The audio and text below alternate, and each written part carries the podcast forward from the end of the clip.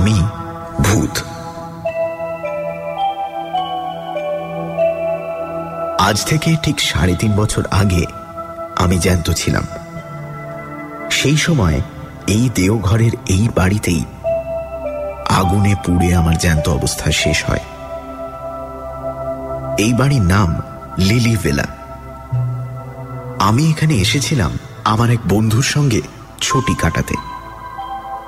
একদিন স্টোভে চা করতে গিয়ে স্টোভ ফেটে আমার কাপড়ে আগুন ধরে যায়।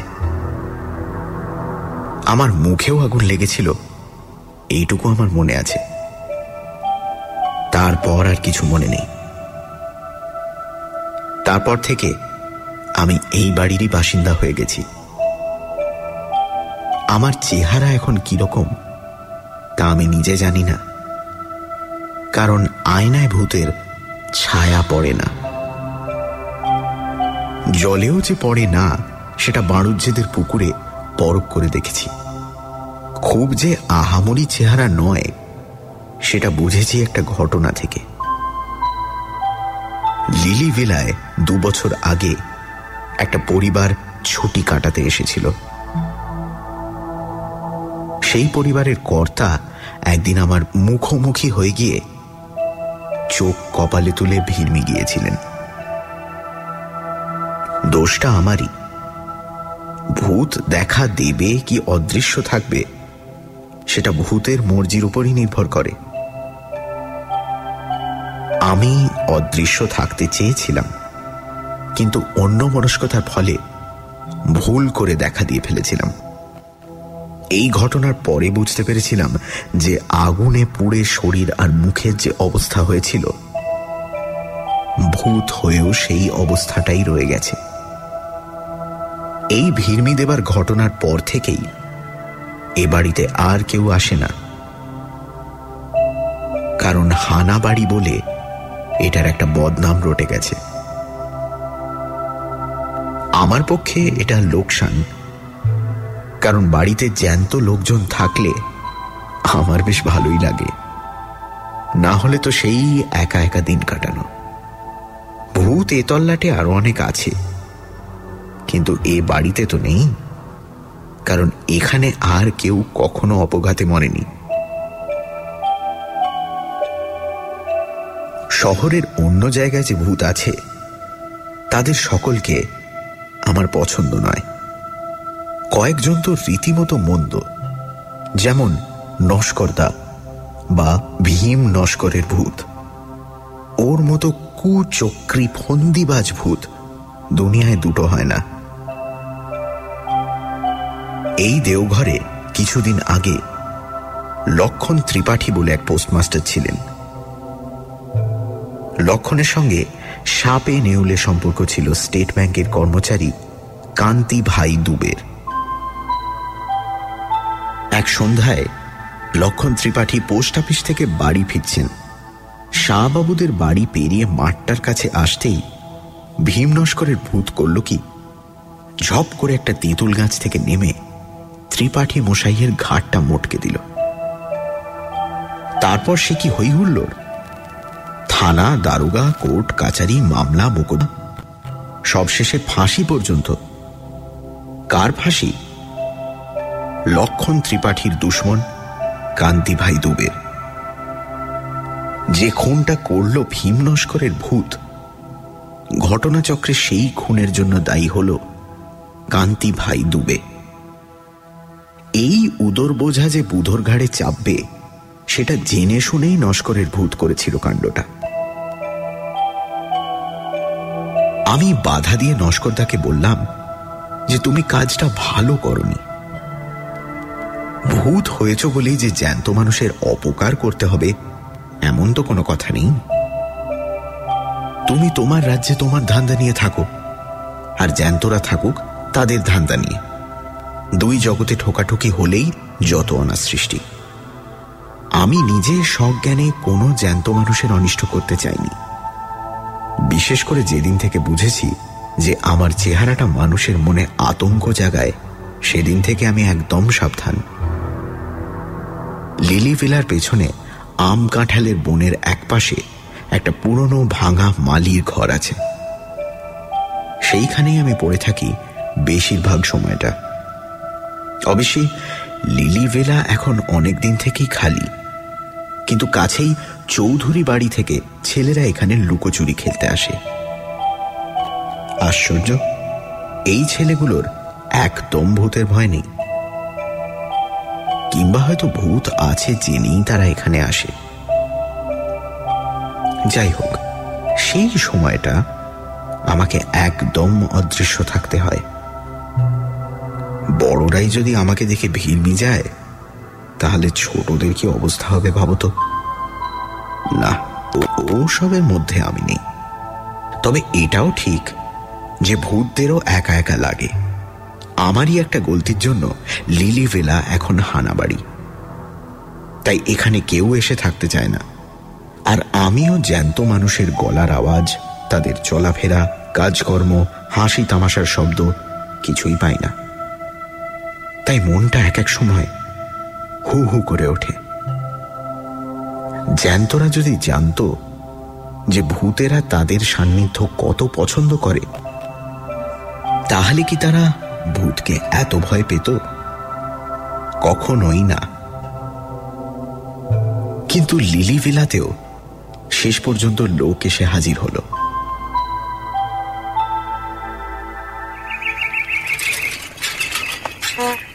একদিন সকালে একটা সাইকেল রিক্সার হর্ন শুনে ঘর থেকে গলা বাড়িয়ে দেখি রিক্সা থেকে মাল নামছে।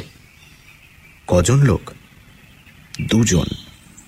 একজন বাবু আর একটি চাকর। তাই সই। বেশি লোকের দরকার নেই আমার। নেই মামার চেয়ে কানা মামা ভালো। ভূতেরা দূর থেকেই খুব স্পষ্ট দেখতে পায়। তাই বলছি, বাবুটির বয়স বছর পঞ্চাশের কাছাকাছি। বেটে, মাথায় টাক, খোঁচা খোঁচা গোপ, ঘন ভুরু আর ভ্রুকুটি করা চোখ। বাড়িতে ঢুকেই চাকরটিকে বাবু বললেন সব দেখে শুনে বুঝে নাও আধ ঘণ্টার মধ্যে আমার চা চাই। তারপর আমি কাজে বসব। এই কথাগুলি অবশ্যই আমি মালির ঘর থেকেই শুনতে পেলাম। আমরা যেমন দেখি বেশি তেমন শুনিও বেশি। আমাদের চোখ কান দুটোই যেন দূরবীনের মতো কাজ করে। চাকর আধ ঘণ্টার মধ্যেই বাবুকে চা বিস্কুট এনে দিল।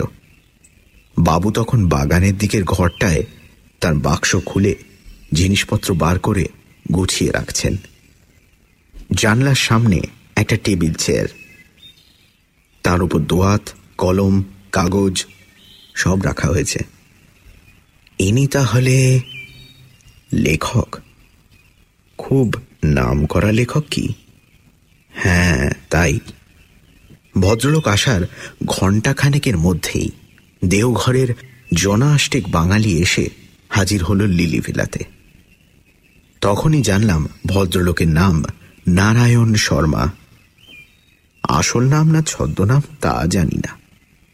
তবে এই নামেই সকলে তাকে ডাকে। বাঙালির দল নারায়ণবাবুকে দেওঘরে পেয়ে কৃতার্থ।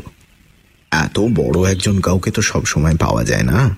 তাই যদি ভদ্রলোকের আপত্তি না থাকে, তাহলে এখানকার সকলে তাকে একদিন সংবর্ধনা জানাতে ইচ্ছুক। নারায়ণ শর্মা লোকটি দেখলাম বেশ কড়া। বললেন এখানে নিলিবিলিতে কাজ করতে পারব বলে কলকাতা ছেড়ে এলাম আর আসামাত্র আপনারা এসে সংবর্ধনা দেবার জন্য পিটাপিটি করছেন। এই কথায় অবশ্যই সকলেই একটু কাঁচুমাচু ভাব করলেন। তাতে আবার নারায়ণ শর্মা নিজেই নরম হয়ে বললেন বেশ আমাকে দিন পাঁচেকে একটু নির্ঝঞ্ঝাটে কাজ করতে দিন তারপর হবে খুন সংবর্ধনা। বেশি বিব্রত করলে কিন্তু আমি আবার তল্পিতল্পা গুটিয়ে কলকাতায় ফিরে যাব। এই সময় ঘোষবাড়ির কর্তা নিতাই বাবু হঠাৎ একটা প্রশ্ন করে বসলেন যেটা আমার মোটেই ভালো লাগল না। তিনি বললেন এখানে এত বাড়ি থাকতে আপনি লিলি ভিলা এসে উঠলেন কেন? নারায়ণবাবুর মুখে এই প্রথম হাসির রেখা ফুটল। তিনি বললেন হানাবাড়ি বলে বলছেন তো? তা ভূত যদি আসে তাহলে তো ভালোই। একজন সঙ্গী পাওয়া যাবে। আপনি বোধহয় আমাদের কথাটা সিরিয়াসলি নিচ্ছেন না। বললেন হারু হারু তালুকদার। কলকাতার এক ডাক্তার এখানে সপরিবারে এসেছিলেন। ভদ্রলোক নিজের চোখে দেখেছিলেন ভূত। সে নাকি বিভৎস ব্যাপার। প্রায় পনেরো মিনিট পরে জ্ঞান ফেরে ভদ্রলোকের। এখানে ভালো ডাক বাংলো আছে ম্যানেজার আপনার খুব ভক্ত। বললে উনি নিজে সব ব্যবস্থা করে দেবেন। আপনি লিলিভিলা ছাড়ুন। এইবার নারায়ণ শর্মা একটা অদ্ভুত কথা বললেন। আপনারা বোধহয় জানেন না যে প্রেততত্ত্ব সম্বন্ধে আমি যতটা জানি, ততটা খুব কম লোকেই জানে। আমার এখনকার লেখার বিষয় হচ্ছে ওই প্রেততত্ত্ব। সেই ডাক্তারের অবস্থায় আমাকে কোনোদিন পড়তে হবে না, এটা আমি জোর দিয়ে বলতে পারি। তিনি ভূতের বিরুদ্ধে কোনো প্রিকশন নেন, কোনো ব্যবস্থা করেননি। আমি সেটা নেব এবং করব। ভূত আমার কিচ্ছু করতে পারবে না। আপনারা সদুদ্দেশ্য নিয়ে উপদেশ দিতে এসেছেন তা জানি। কিন্তু আমি এই লিলি ফিলাতে থেকেই কাজ করতে চাই। এই বাড়িতে আমি ছেলে বয়সে এসেছি। তখনকার অনেক স্মৃতি আমার এই বাড়ির সঙ্গে জড়িয়ে আছে। ভূতের বিরুদ্ধে ব্যবস্থার কথাটা আমি এই প্রথম শুনলাম। কথাটা ভালো লাগল না। আর প্রেত তত্ত্ব? ভূত নিয়েও কোনো তত্ত্ব হয় নাকি? এসব কি বলছেন?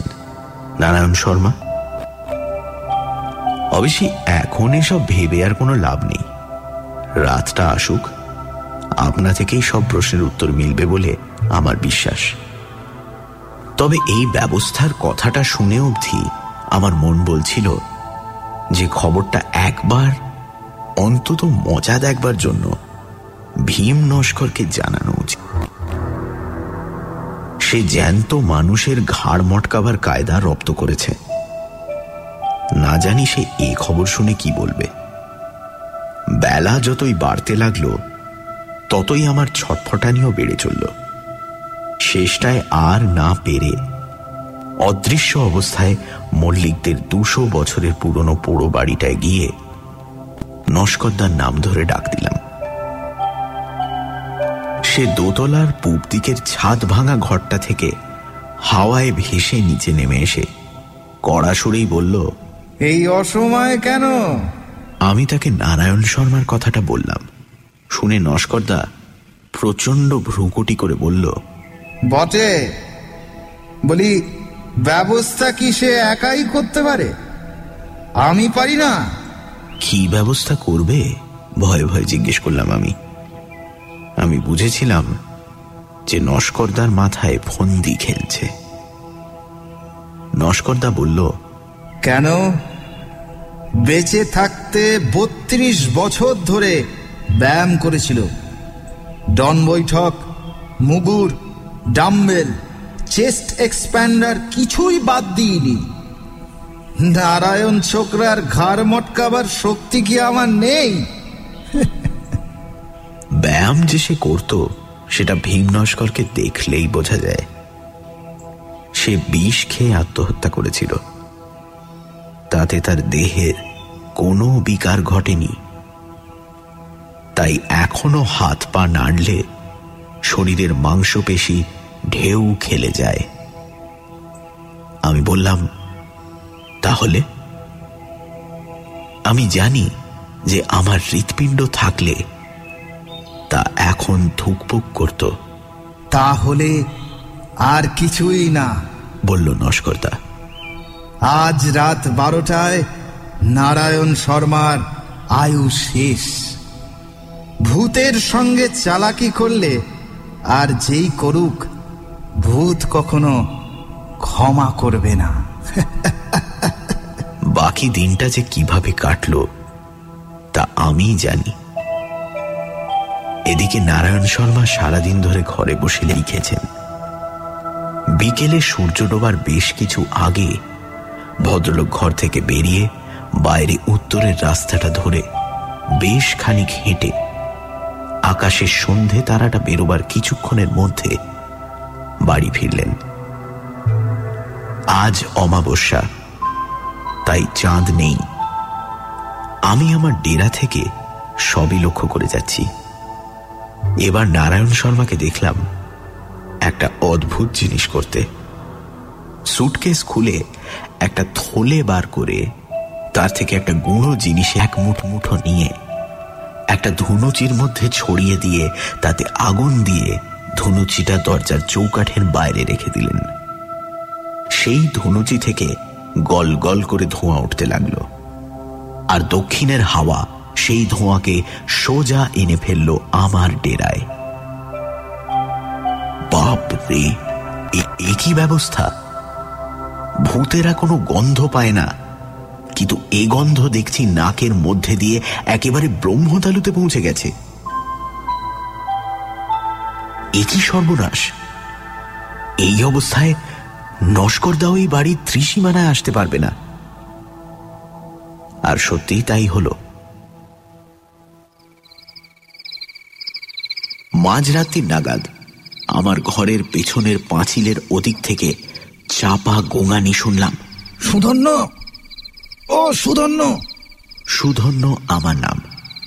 বাইরে বেরিয়ে দেখি রাস্তার ধারে ঘাসের ওপর নাক টিপে বসে আছে ভীম নস্কর নাকি সুরেই কথা বলল সে। একুশ বছর হলো গঙ্গা প্রাপ্তি ঘটেছে আমার। আর এই প্রথম জ্যান্ত লোকের কাছে হার মানতে হলো? মানুষ যে এত কল করতে পারে সে তো আমার জানা ছিল না। ও লোকটা পড়াশোনা করে নস্করদা। ও অনেক কিছু জানে। ও এমন একটা লোকের ঘাড় বটকাতে পারলে কি সুখ হতো বলো দেখিনি? সে যে আর হবার নয় সে তো বুঝতেই পারছ। তা পারছি। আজ আসি। এক নতুন অভিজ্ঞতা হলো বটে। নস্করদা চলে গেল। আর আমিও নিজের ঘরে ফিরে এলাম। আর তারপরেই বুঝতে পারলাম যে আমার ঘুম পাচ্ছে। ভূতের চোখে ঘুম, এই যে অভাবনীয়, অবিশ্বাস্য ব্যাপার। কিন্তু তাহলে কি হবে? ওই ধোঁয়াতে এমন জিনিস আছে যা ভূতকেও ঘুম পাড়ায়। অথচ রাতই হলো ভূতের চড়ে বেড়ানোর সময় আমি আর থাকতে পারলাম না। একটা ঝিম ধরা অবস্থায় ঘরের মেঝেতে শুয়ে পড়লাম। ঘুম ভাঙল একটা গলার শব্দে। সময়টা সকাল। আমি ধরফড়িয়ে উঠে বসলাম। বসেই সামনে তাকিয়ে চক্ষু স্থির। ইনি যে নারায়ণ শর্মা সেটা বুঝতে পারছি কিন্তু এর এমন দশা হলো কি করে? নারায়ণ শর্মাই আমার প্রশ্নের জবাব দিলেন। চাকরটা ঘুম থেকে ওঠেনি দেখে স্টোভ জ্বালিয়ে চা করতে গেছিলুম স্টোভটা বাস্ট করে। ওরা বোধ ওদিকে আমার মৃতদেহের সৎকারের ব্যবস্থা করছে। আমি একটা ডেরা খুঁজছিলুম তখন এই ঘরটা দেখতে পাই। তা এখানে আরেকজনের ঠাঁই হবে কি? আমি অত্যন্ত খুশি হয়ে বললাম নিশ্চয়ই হবে। যাক দুই মুখ পোড়ায় জমবে ভালো।